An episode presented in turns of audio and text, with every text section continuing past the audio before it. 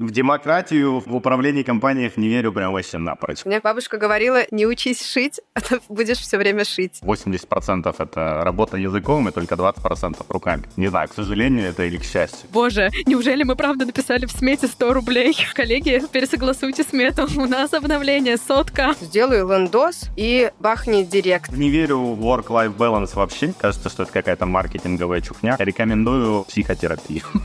Короче, вот это прямо изменило мою жизнь в хорошую сторону. Это супер.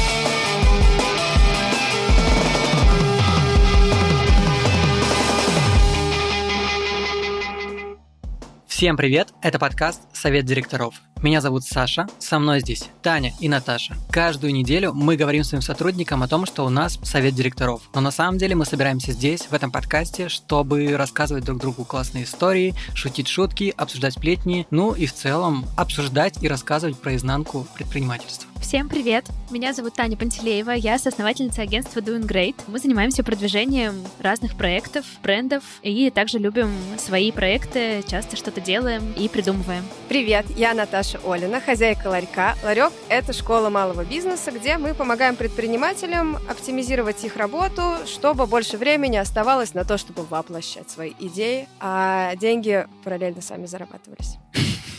Дай бог.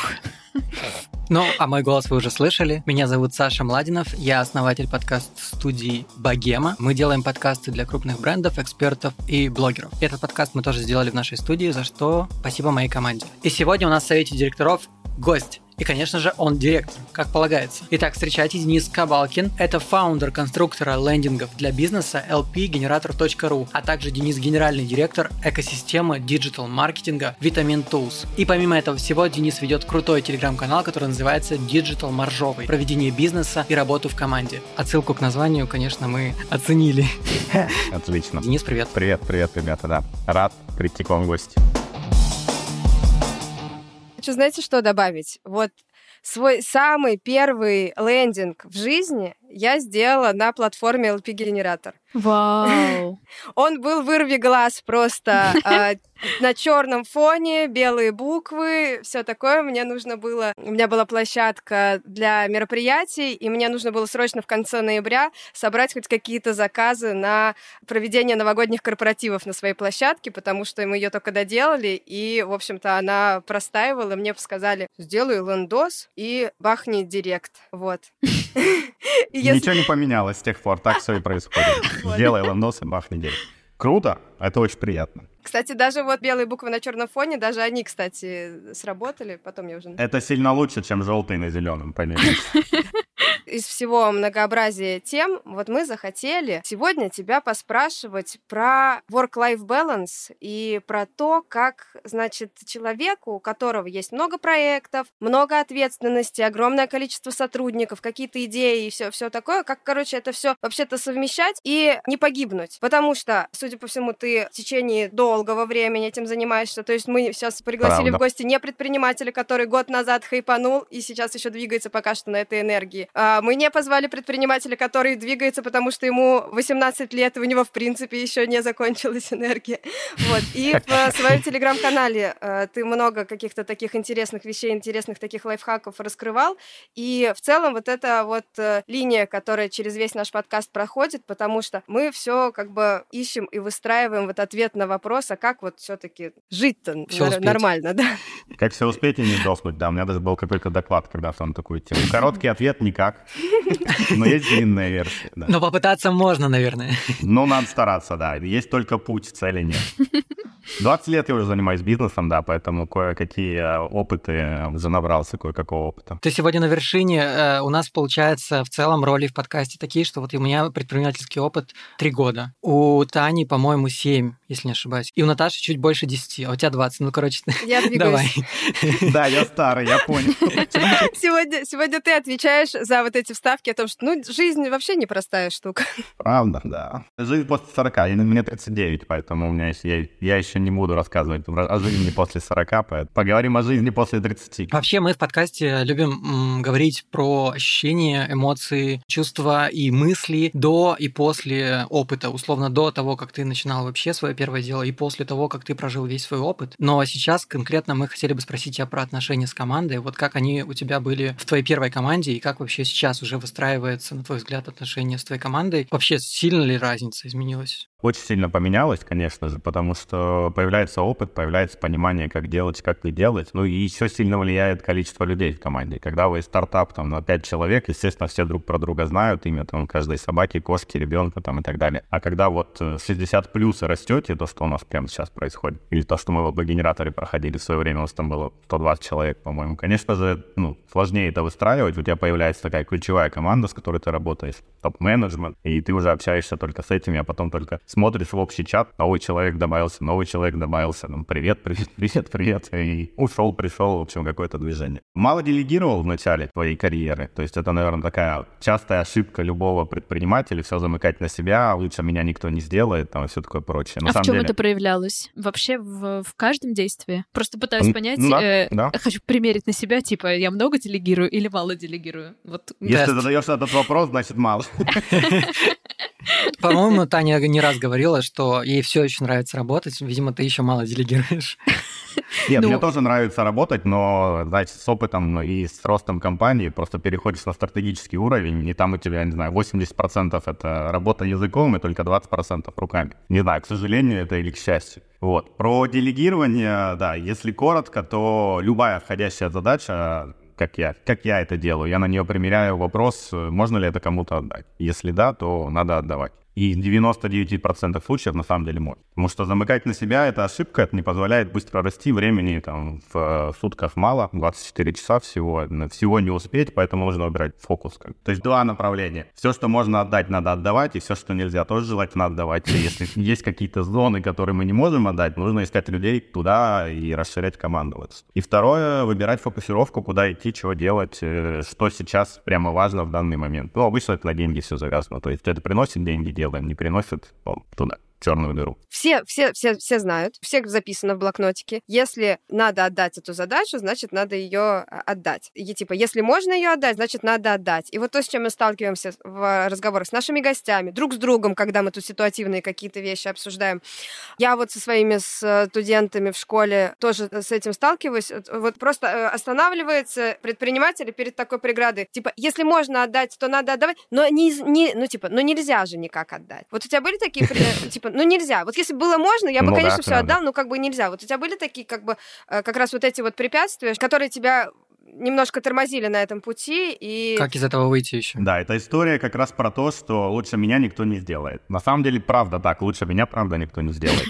Но если как бы ты хочешь, ну, то, то у тебя выбор, такой путь предпринимателя. Или ты будешь самозанятым, будешь все тащить на себе, в какой-то момент это где-то там треснет, но все равно развитие есть. Ты можешь стать, не знаю, суперконсультантом и делать это все сам. Но однажды ты заболеешь, и денег у тебя не будет, например. Другая история — отдавать, отдавать и смириться с тем, что где-то будет делать лучше, где-то будет делать хуже. Это, ну, просто это надо принять и начать это делать. Сложный и тяжелый процесс. У меня заняло много лет, чтобы к этому прийти, и, и сейчас вот так. Но, понимая, что когда я все отдаю, то есть э, выстраиваю команду, которой можно это отдать, сейчас ты понимаешь, что очень много времени на более важные вещи, и в итоге это профит. Вторая, наверное, большая история — люди, которым это можно отдать. Нужно подбирать такую команду, которой не страшно делегировать. Это тоже, на самом деле, довольно частая ошибка предпринимателей. Вопрос, вопрос у меня был. Можешь вспомнить какой-то пример, какую-то вот э, ситуацию или какую-то задачу, которую ты вот до последнего очень-очень долго как раз э, не мог от себя оторвать, не мог никому отдать, потому что почему-то казалось, что это невозможно, а потом все-таки отдал, и оказалось, что можно было сделать как бы это намного раньше. Все, если коротко. Я ненавижу собирать презентации, но при этом я их не мог отдавать, потому что мне казалось, что что есть, если я иду на выступление, я должен сам собрать презентацию, подготовиться и прям приходить и рассказывать по ней. И у меня всегда это болезненно, все до последнего дня тянулось. И я прям страдал, ходил, потом за два часа до дедлайна собирал. В какой-то момент я начал отдавать, и я понял, что сейчас э, я прихожу, ко мне, когда приходят по выступлению, говорю, дайте мне презу, я расскажу на любую тему. И я прям сейчас максимально счастлив, что я это сделал. Но я очень долго тянул эти все истории и боялся отдавать, так как, наверное, считал, что это правильно или там достойно, что кто-то за тебя будет собирать эти презы.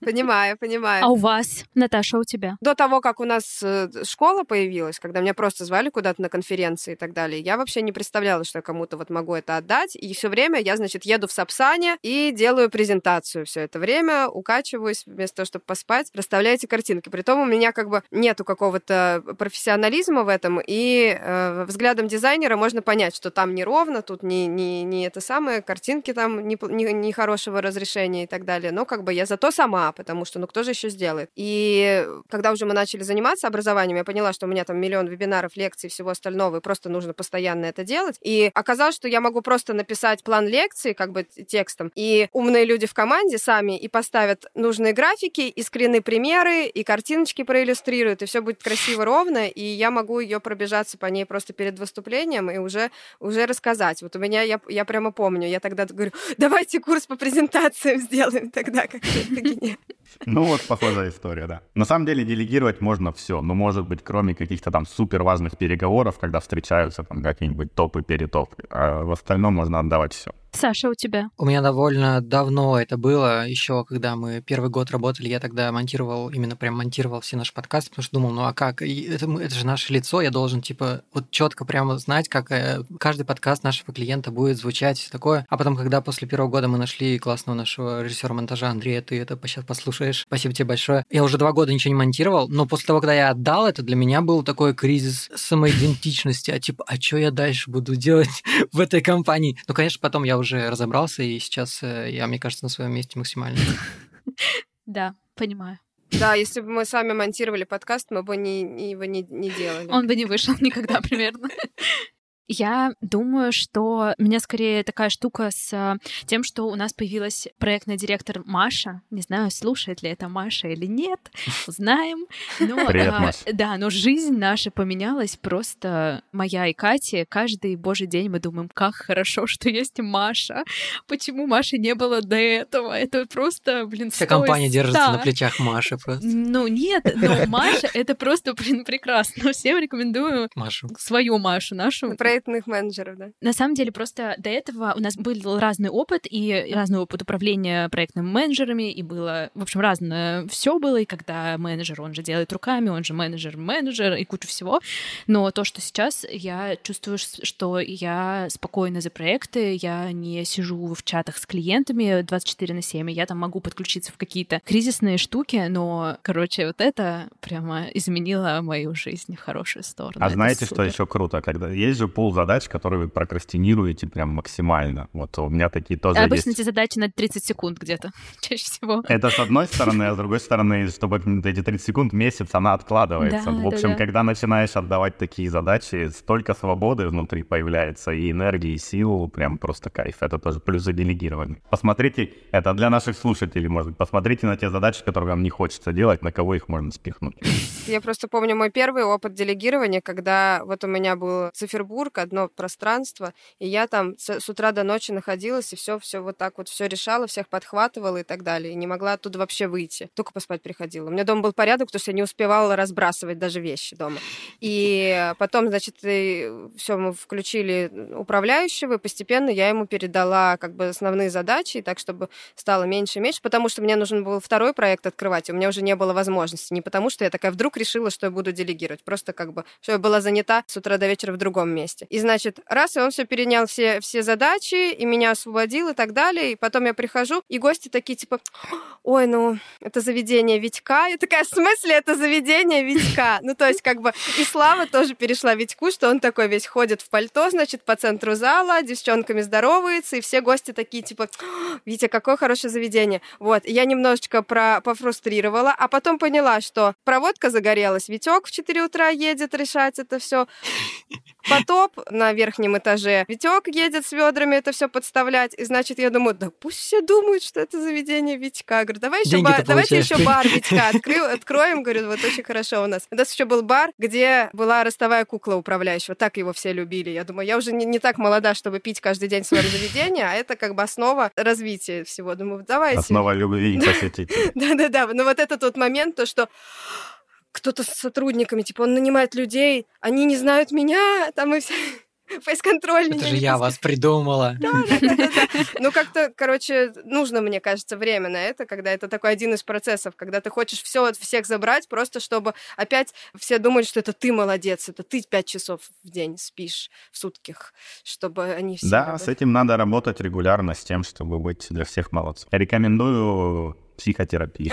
Да, да, да, да, да, кстати. Я сам три года или уже четыре, ну, короче, на регулярный. Любой подкаст совета директоров, рано или поздно эта фраза в него проникает любым путем. Ну, а, ну а, это правда. А как? База. А как? Вот знаешь что? Вот мы обсуждаем тут еще периодически в нашем э, сериале, в нашем сериале Совет директоров, мы обсуждаем периодически структуру организации работы в команде. И у нас был целый выпуск про бирюзовые организации. Я там в другом рассказывала, что у меня есть опыт именно в создании вообще проекта полностью с бирюзовой организацией, там частично успешный, частично все-таки потом э, мы его закрыли. У тебя тоже был тейк в твоем телеграм-канале, э, по-моему, или в статье, да, в какой-то про бирюзовые организации организации, про то, что как бы как это вообще все в российских реалиях получается, не получается. Вот расскажи, как в итоге у вас, как, как примерно можно назвать вашу модель управления? Это что-то смешанное или там это, ну как, какого цвета? Наша модель Выбери управления слабо, слабоумие отвага. Это модель управления. А, цвет сейчас оранжевый, но не сильно верю, на самом деле, что бирюзовые организации могут существовать и работать в долгосрочном периоде, ну, для меня какая-то утопичная история. Особенно, если мы говорим про кризисы, а в той стране, в которой мы сейчас живем, у нас кризисы перманентные. Там что-то в десятых было какое-то затишье вроде. Счастливые, благодатные годы. Сейчас каждые два месяца. Да, а кажется, что ну, бирюза не работает, когда кризис, когда надо брать все управление в свои руки, назначать одного ответственного, который будет все это тащить, но обычно это там SEO компании или генеральный директор. Но мне кажется, мы сейчас на оранжевом уровне, это там, где про успех, про рационализм, про системность, и... а дальше уже какой-то начинается там какие-то эзотерические духовные слова, там про единение, там духовность, короче. Но мне нравятся некоторые практики оттуда вытаскивать, это правда, да. Поэтому кажется, что можно взять на вооружение какие-то полезные прикольные штуки, но вот построить прям бирюзовую, как ее описывают там в книжках, э, не верю. Ну вот а какие, какие у вас есть э, такие практики или какие-то там вот э, стейтменты, которые вы используете вот в вашей оранжевой семье? Структуре. Структуре. Да. Первое, наверное, что мне очень нравится, это как раз история про открытость и прозрачность. Прям я всегда ее транслирую с самого начала, и кажется, что это правильно. Многие компании, допустим, не рассказывают о результатах своих внутренних сотрудников, о доходах, о расходах, сколько компания зарабатывает. То есть вы прям в цифрах? Я прям с первого дня, да, я публикую отчет SEO каждый месяц, где пишу, мы заработали, то есть столько-то денег поступило, столько там потратили, такие-то приросты, там не приросты, такие плюсы, такие-то минусы, в общем, я прям это пишу. Ну, это смело. Это смело, да, но это дает результаты, это очень сильно драйвит команду. Да, и как это проявляется? Все заряжены, ну, то есть такой, у, а мы выросли на 20%, типа, вау. Смысл? Нет, а смысл вот генерально? Просто я пытаюсь... Для нас тоже такой вопрос, мы долго думали, типа, может, это нам надо, может, не надо. И как будто пока что мы решили, что... Что не надо. Что не надо, да. И что это какая-то лишняя информация в том смысле, что как будто бы я, ну, с одной стороны, я не против ей поделиться, и, наверное, это классно, но с другой стороны, это какое-то лишнее пространство для размышлений в том смысле, что, типа, очень много тревоги в этом, и очень может быть. Например, вот последние три года мы в целом все провели в тревоге, и те данные, которые бы я хотела показать коллегам, ну, это не прикольные данные были. Ну, то есть было разное. Ну да, но это правда. Ну, да, получается, но это правда, что все будто... живут в каком-то мифическом мире, типа абстрактных розовых пони, а потом внезапно мы увольняем полкомпании. Ну, так, нет, нет, скорее не так. Мне кажется, что вопрос в том, что хочется стабильность, и все как бы приходят на работу за стабильностью. И если я, мне кажется, вот это, наверное, это моя такая, точнее, это точно моя штука, что кажется, как будто бы с меня это стабильность. И если появляется это, то ты как бы работаешь с мыслью, о боже, мы минус 20%, мы там то все, и как будто бы вот это вот, я представляю себя, вот я работала два раза в жизни на работе нормальной, и где были другие люди. Сейчас были нормальные. Где были другие люди. Где были другие люди главными, и я представляю, что если бы я видела эти данные, мне было бы плохо. И я бы думала, о боже, сейчас мне надо самой накопирайтить 500 материалов в месяц, и я их копирайтю. И еще, и тут мы минус 20%, и, боже, я, короче, бы умерла Ты от бы тревоги, а так... Зная Таню, так она бы думала, что это все из-за нее. Конечно, Она сейчас, бы она сейчас там... думает, что все из-за нее, потому что она начальник. Это... Я плохо копирайчу. Но это вот опять про корпоративную культуру. Если как бы есть условно там все в напряжении постоянном, и ты говоришь, что у нас все все плохо, ну, конечно, как бы это влияет в отрицательную сторону. Но если ты говоришь вот то, что у нас происходит, мы показываем результаты, там, достижения, круто, какие-то плохие результаты, тоже об этом все знают. Ну, моей, то, то что я вижу с моей колокольни, это команду как раз собирает э, такой в единую мощный кулак, который позволяет идти двигаться дальше. Для меня это прям ключевая Ну, штука. просто на- как они влияют на это? Все на это влияют? Каждый, ну, как каждый человек в команде влияет, конечно. Если плохо, все понимают, что плохо. Вот там наступил Ну, а кризис. конкретный когда- человек, вот он хорошо работает. Он хорошо Так, работает, все так. у него супер. Он молодец. Да. И мне зачем мне ему говорить, что слушай, у нас минус 20%. Зачем? Что ему с этими данными делать? Смотри, шаг чуть-чуть в сторону, как бы. Зачем изначально создается бизнес? Не знаю, вдруг вы не знали. Но главная идея бизнеса, кстати, рекомендую, рекомендую почитать, почитать цель Голдрата. Это прям очень крутая книга. Главная цель бизнеса — зарабатывать бабло, если вы вдруг не знали. Поэтому все сотрудники компании, ну, как бы, желательно им эту мысль тоже донести. Они принесли, ну, то есть я понимаю, что хочется фан и все прочее, но это как бы одна часть, это культура. А есть другая часть — деньги, которые, ну, типа, мы собрались зарабатывать деньги. Для себя, для акционеров, там, еще для кого-то, неважно. Но так или иначе. Поэтому, как бы, финансовые результаты — это то, о чем должны все знать. Растем, мы падаем.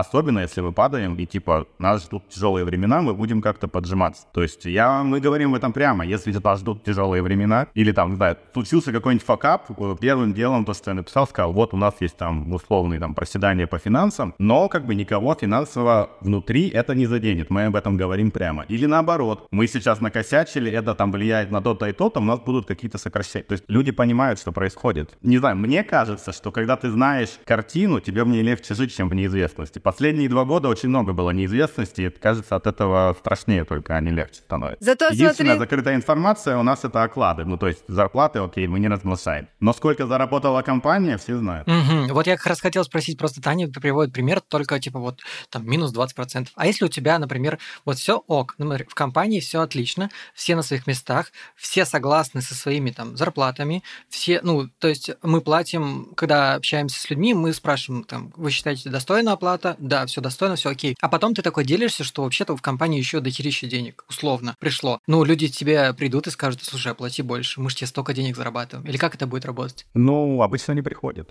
Ну, есть, есть догов- Ну, правда. Ну, вот я два года как бы с первого в новой компании с Витамини я озвучиваю результаты. Не при- Ну, иногда приходят, но как бы в формате обычной там индексации годовой. Ну, Никто они не не пришел. Мы приходят. заработали лишний миллион, давай со мной делись. Но Не- это же вот не значит, что люди об этом не думают. Ну, ну правда. Я не знаю, если культура общения в компании как бы открытая, то если даже они об этом думают, окей, пускай приходят, мы можем пообщаться. В чем проблема? Конечно, так и есть. я думаю, такая. После вашего подкаста ко мне очередь придет, да? Итак, первый обсудили, следующий. Отношение к людям как к людям, а не к роботам. Я тоже про это много пишу. Каждый человек — это личность. Какая отвратительная фраза, но факт остается фактом. Я зайчик. Да, ты зайчик. И это мне очень нравится, и подходить к этому вопросу. Неважно, что ты делаешь, неважно, сколько ты денег там зарабатываешь в моменте, или на каком уровне там менеджмента или не менеджмента ты находишься. Каждый человек важен, каждый человек вносит свою ценность в компанию, и поэтому важно слушать каждого человека, даже если это условная уборщица. У нас нет, потому что у нас нет офиса. Мы входим в группу компании, у которой есть офис. Но даже если бы она была, ее мнение было бы важным, потому что она находится внутри. Вот э, это из, э, из бирюзовых историй, которые мне тоже очень Я нравятся. Плюсую. То есть вы принимаете решение путем как бы какого-то, типа, как вот получается, вы спрашиваете фидбэк или голосование? Нет. Демократия.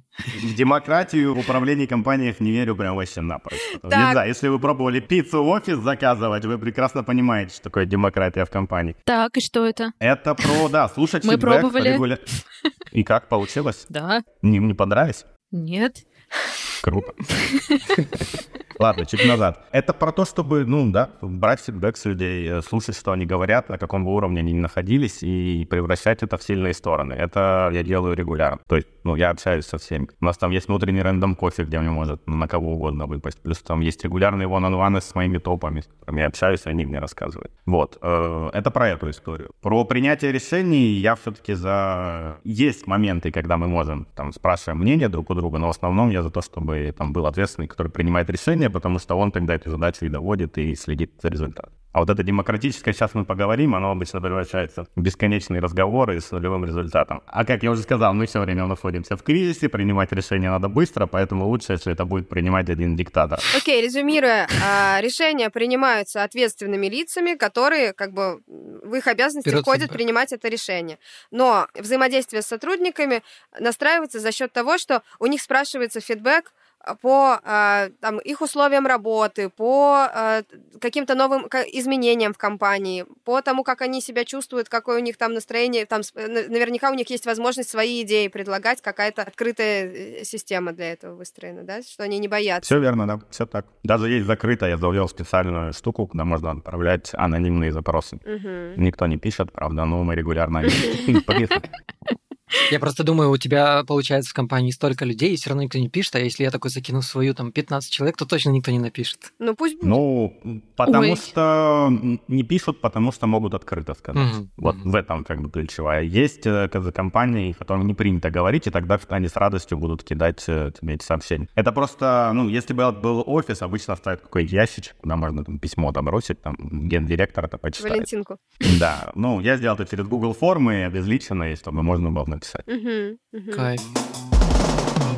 Третий пункт будет? Третье. Наставничество регулярное и э, мотивирую тех, кого я наставляю, а это типа мой первый круг топ-менеджеров, чтобы они делали то же самое со своими сотрудниками. Это важно, это передает э, там, и ценности, и А культуру. как это у вас устроено? Устроено очень просто. У, на- у меня есть one-on-one со всеми ключевыми сотрудниками, и от них я прошу, чтобы они делали то же самое со своими ребятами. То есть, собственно, на этих встречах и как раз происходит процесс передачи там знаний. Мгм. Ну, вообще звучит логично. Я хочу похвастаться, но мы тоже делаем регулярно, типа раз в квартал one to one со всеми вообще ребятами, включая даже условно вот э, мы проводим условно я и моя напарница Саша, иногда там наша управляющая Алиса. Но в конце еще и с управляющей Алисой, естественно, тоже проводим, хотя она по факту вообще во всех наших делах, она как бы присутствует тоже, но как бы это важно, я думаю. Я бы рекомендовал почаще, на самом деле, хотя бы раз в месяц. Мгм. У меня в среднем две недели, раз в две недели. Есть опыт, я знаю, что там в командах разработки, например, обычно там one-on-one раз в неделю пробуйте. Но мне кажется, это час. Я люблю двухнедельные циклы во всем, поэтому раз в две недели. Да, но это все зависит от количества. Вот получается, мы-то с каждым созваниваемся лично. Если бы у нас, например, были топ-менеджеры, а они уже со своими э, Ну да, подчиненными, это- было бы, наверное, проще. Возможно, мы к этому тоже придем. В любом случае, это лучше, чем отсутствие какого-то общения и сбора обратной связи. Сто процентов, да. Я хотел просто сказать, что если мы уже затронули тему там и зарплат, и отношений всех в команде, то по-любому происходят какие-то конфликты. Мы на себе это тоже испытывали.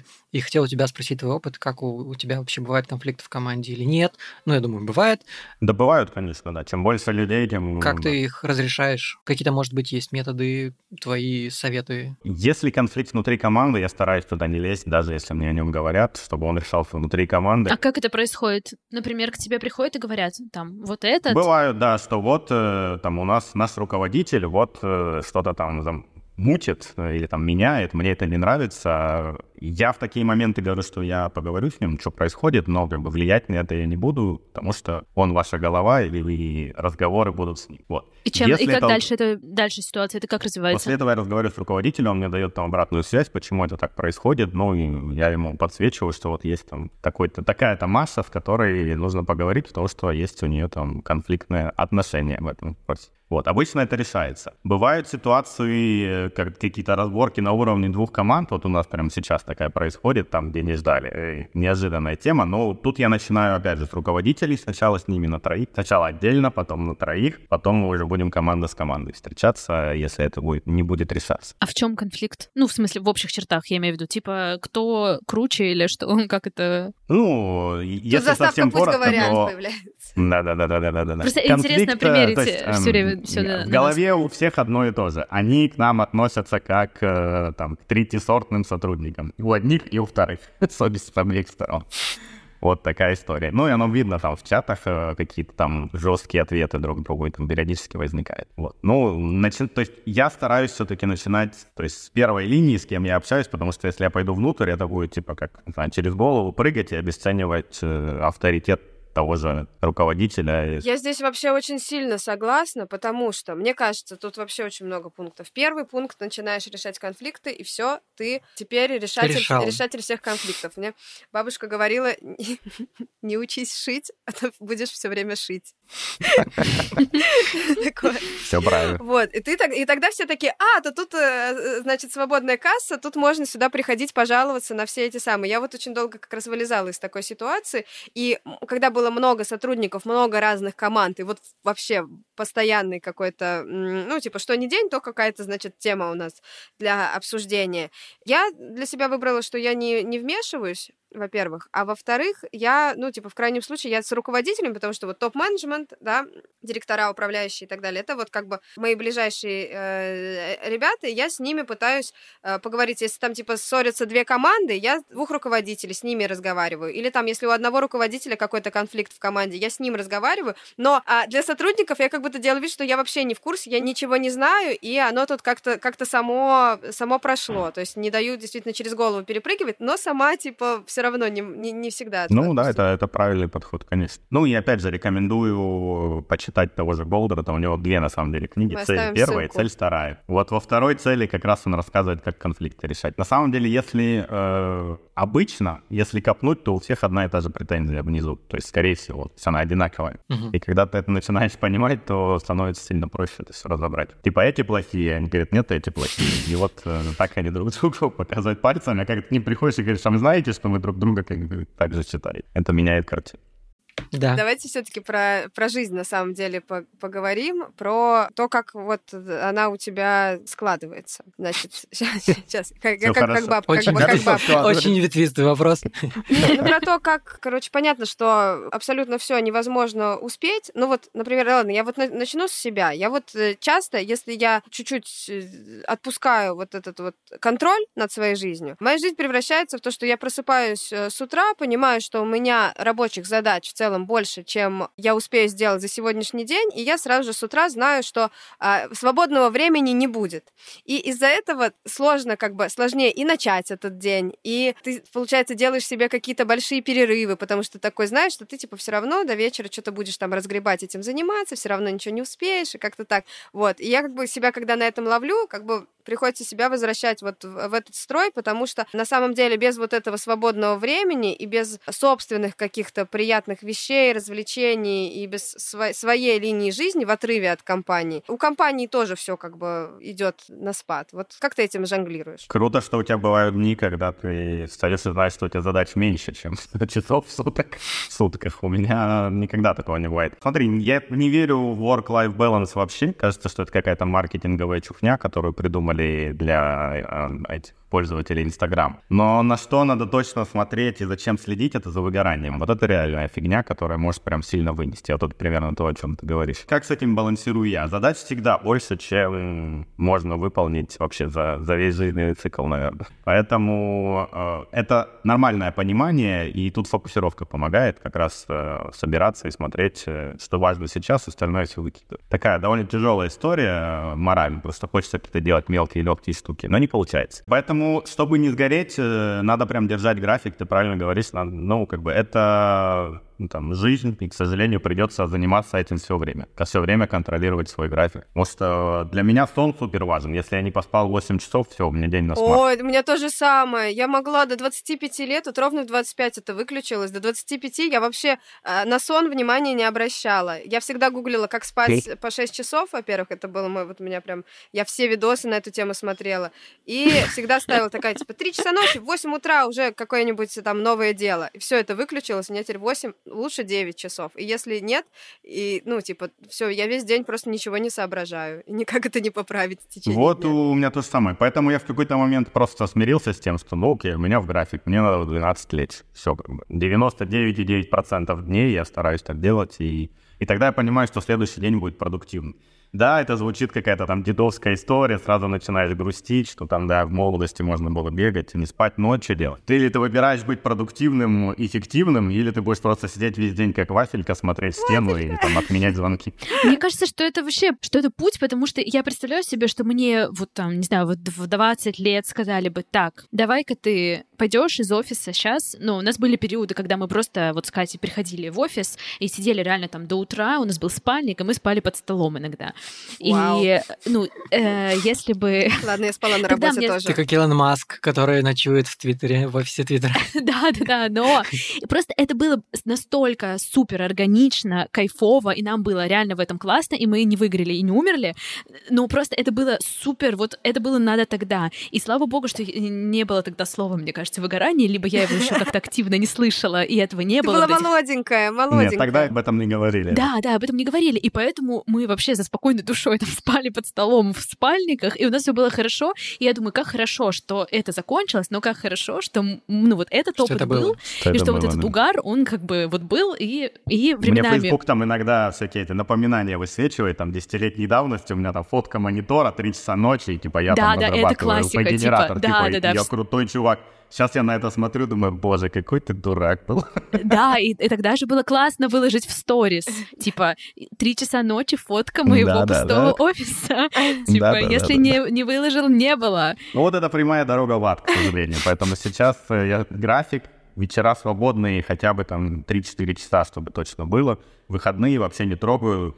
Даже, ну, когда все совсем плохо и горит. Нет, понятно, и бывают там моменты, когда надо поделать, но там 90% времени точно А нет. отпуск? Как, как у тебя...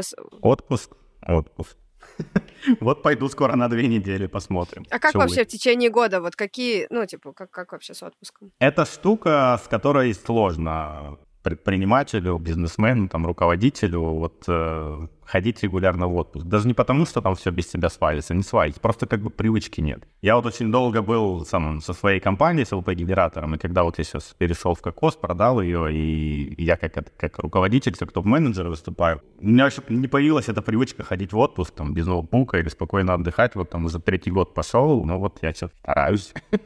Но в целом обязательно, потому что потому что горим, потому что горим. Я в этом году еще не выходил в отпуск. Вот у меня, значит, одна из причин, почему я решила бизнесом заняться, потому что я посчитала, у меня, во-первых, я посчитала часы жизни, я тогда думала, типа, ладно, тут можно еще как-то сон сократить, но там посчитала, что ты, значит, 8 часов на работе, плюс обед 9 часов, плюс дорога на работу, дорога с работы 10-11, вот это все, что тебе не хватает. Значит, э, выходные постирать, еще ты, если детей родишь, то там вообще в песочницу надо ходить. И всего лишь два раза по две недели отпуск. Я думаю, я так не, не посмотрю мир-то, я не посмотрюсь, у меня будет два раза по две недели отпуск, поэтому мне нужно что-то выдумывать, значит, делать какой-то свой бизнес. И оп, тра-та-та, Теперь я бизнесмен, а у меня ноль дней и ноль отпуска, да? типа того, да. Ну, то есть, как бы, Прекрасно понимаю. часто это случалось, просто отпуск был совмещен с выгораниями, когда ты такой, типа, лицо опустилось уже, ты вообще не, не без состояния, такой, ну ладно, купим билеты.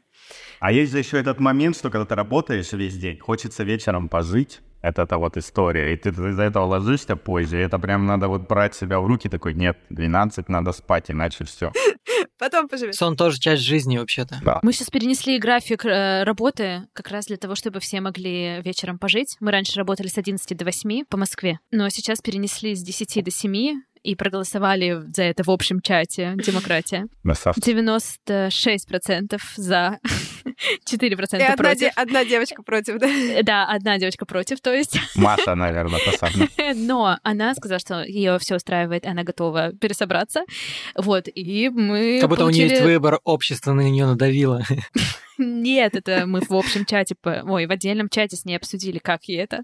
И, короче, суть в том, что мы вот выторговали этот час на жизнь вечером, и в целом просто из-за того, что работаем с Казахстаном, а, у них, если мы начинаем в 11, у них 2 часа дня уже, они такие, боже, Доингрейд когда-нибудь выйдут на связь или нет? Я хотел спросить как раз у Дениса, поделись э, вот э, практикой того, как вы ну и вообще, есть ли такая практика, что вы там как-то заботитесь о состоянии работников? Да, да, да, типа со им, своим, там, ладно, как-то побольше? еще можно разобраться. Может, что-то есть в офисе? А я транслирую это, я прям максимально против, против переработки. Может, у вас есть фитнес-зал? Не знаю, что есть? Кальянная своя. Кальян. Так, расскажи, да, Не, про- это, это часть культуры кокоса, на самом деле, курение кальяна. Каждую пятницу там проводятся эти все истории. Там есть, есть в офисе в Москве, можно приходить и тусоваться. Прикол. На самом деле, ну, все, что я вам сказал про там недосыпы, про переработки, эти штуки я транслирую на ребят. То есть я против переработок, я прям всегда так говорю. Надо работать не 8 часов, а головой. То есть я никогда не требую там сидеть по выходным и доделывать то, что ты не доделал. То есть если ты сделал условно свою работу за 4 часа и, и можешь быть, ну, ну, и у тебя больше нет задач, может быть свободен, то тут у меня никаких проблем, претензий с этим нет. Поэтому, ну, моя забота это вот показывать на своем примере, писать в канале там и рассказывать вот вам в том числе, что я за это, делайте так, и, и показывать там, не наказывая людей, да, если они там уходят, условно, вовремя с работы. Или там наоборот говорить, что ты тут 12 часов пишешь, не делай. А вот если ты чувствуешь, что у кого-то прям уже сместилось, и это уже плохо влияет на работу Да, компании, бывает. есть как- какие-то у вас стратегии, значит? Есть тактика, которой вы Ну, придерживаетесь? я периодически отправляю ребят в отпуск, да. Но если они, опять же, в моем первом круге, я прям впрямую говорю, все, хорош, иди, тебе уже пора. А если вижу там, что у кого-то там какие-то проблемы дальше, ну, с руководителем разговариваю, но они обычно следят за этим и тоже стараются вовремя э, ребятам нам- напомнить, что надо и отдыхать периодически. Мы за этим всем следим. Потому что, ну, как бы это ни было, не знаю, меркантильно или эгоистично, но если как бы, сотрудник выгорает, уставший, не досыпает и так далее, а в конечном счете это просто снижает производительность и выхлоп всей Всей компании. Тут, тут э, простой бизнес-расчет. Хотел спросить по поводу еще отпусков конкретно, вот э, там, не знаю, у топ-менеджеров или у фаундеров, ну, скорее у фаундеров. Есть такие практики у многих фаундеров новой волны, типа, не знаю, каждый квартал уходить в отпуск на месяц, типа, условно. Что про такое думаешь? Я думаю, что это крутая тема, если ты построил компанию так, что она месяц без тебя может работать. Мгм. Потому что сходить на месяц и перезагрузиться, проветрить голову, это прям очень круто. Потому что в какой-то момент э, в пустую голову, в отдохнувшую, начинает очень много приходить интересных.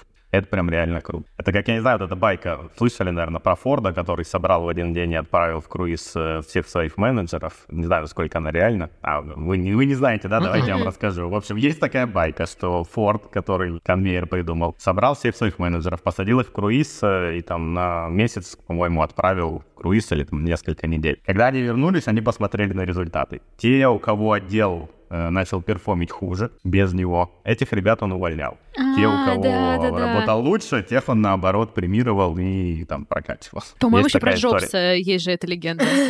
Может быть, но это... Да-да-да. Плавающая по волнам. Там в зависимости от поколения просто. Кто-то, наверное, так сделал или придумал, да. Таня, так ты, получается, скрытый Стив Джобс и Генри А что я Форд. сделала? А ты помнишь, ты, ты начала свой бизнес с того, что ты на яхте была, пока у тебя мероприятие? Да, проблема была, что в этом бизнесе была только я и Катя. Мы обе были на яхте. Но на самом деле задача любого руководителя, помимо там его целей, какие у него стоят на на яхте? Ну да, но выстроить, выстроить работу так, чтобы, убрав его, команда продолжала работать э, И бизнес работал. хотя бы на том же уровне. А если лучше, то... Даже вообще. страшно. Вот, вот лучше уже страшно. У тебя есть штуки какие-то, которые тебя прямо вот э, наполняют, вдохновляют? Типа вот, не знаю, на яхте кататься там или еще что-то такое, с парашютом прыгать, серфинг? Я вот э, год назад открыл для себя активный спорт. Для этого как до этого как-то у меня не было подходов. Ну, три раза в неделю я хожу там на тренировку, функциональные тренировки. Полтора часа меня нагружают так, что у меня пустая голова. Это такой. Я понял И что первый раз в жизни я хожу на спорт не для того, чтобы там похудеть, стать сильнее, а чтобы просто полтора часа у меня было пусто в голове. И это прям очень круто. После этого я ухожу максимально заряженный. То есть вот два-три раза в неделю у меня есть эта перезарядка, и она мне прям сильно наполняет. Вот прямо сейчас практикую то же самое, просто потому что, типа, цель даже не физическое какое-то там последствие, а вот просто меня, мне нравится три дня в неделю, когда я просыпаюсь, я не разгребаю рабочие дела, а я такой, ну, я сейчас как бы выпью кофе, пойду на зарядку, ну, на зарядку, на фитнес условный, и там я, типа, да. там полтора-два часа могу просто заниматься, слушать там подкасты или музыку, я вообще не думаю о работе, это круто. И после этого да, день, на самом да. деле, намного лучше лучше идет. А, ну, у меня это вечером, но это не принципиально. Да, да. А еще меня очень сильно конкуренция заряжает. Это я тоже недавно понял, да, рефлексируя стену. Ну, нет, конечно, но это... Понял о себе, что конкуренция меня прям очень драйвит. Когда у меня есть с кем соревноваться, у меня прям очень много энергии появляется. Это вот такое открытие а, последнего года, наверное, или двух о себе. Mm. Ну, и вот рекомендация, сейчас... наверное, найти что-то, что в бизнесе драйвит. Это может быть, наоборот, mm-hmm. отсутствие конкуренции или там, спокойный Да, мы хотели спросить у тебя в конце выпуска, мы спрашиваем у наших э, героев э, какую-то историю, которая связана с э, факапом, который, может быть, к чему-то привел и имеет даже какой-то философский вывод.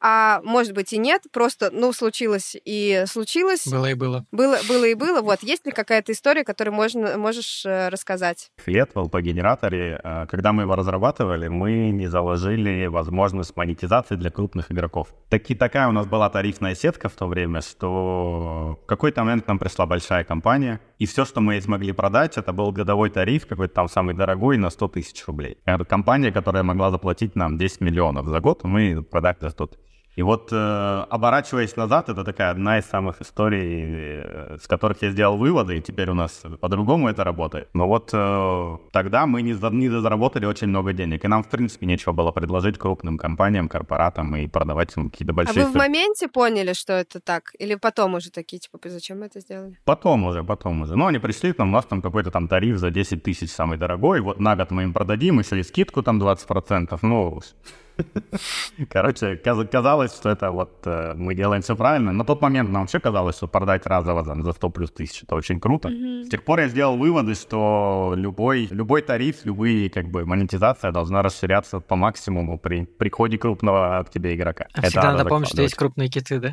Да, да, да. вот это вот, конечно, всегда мне есть. кажется, любимая история давать скидку тем, кто может на самом деле заплатить в 10 раз больше. Именно так, да. Притом они привыкли платить много. Ты когда им даешь маленькие цены, они тебя смотрят точно.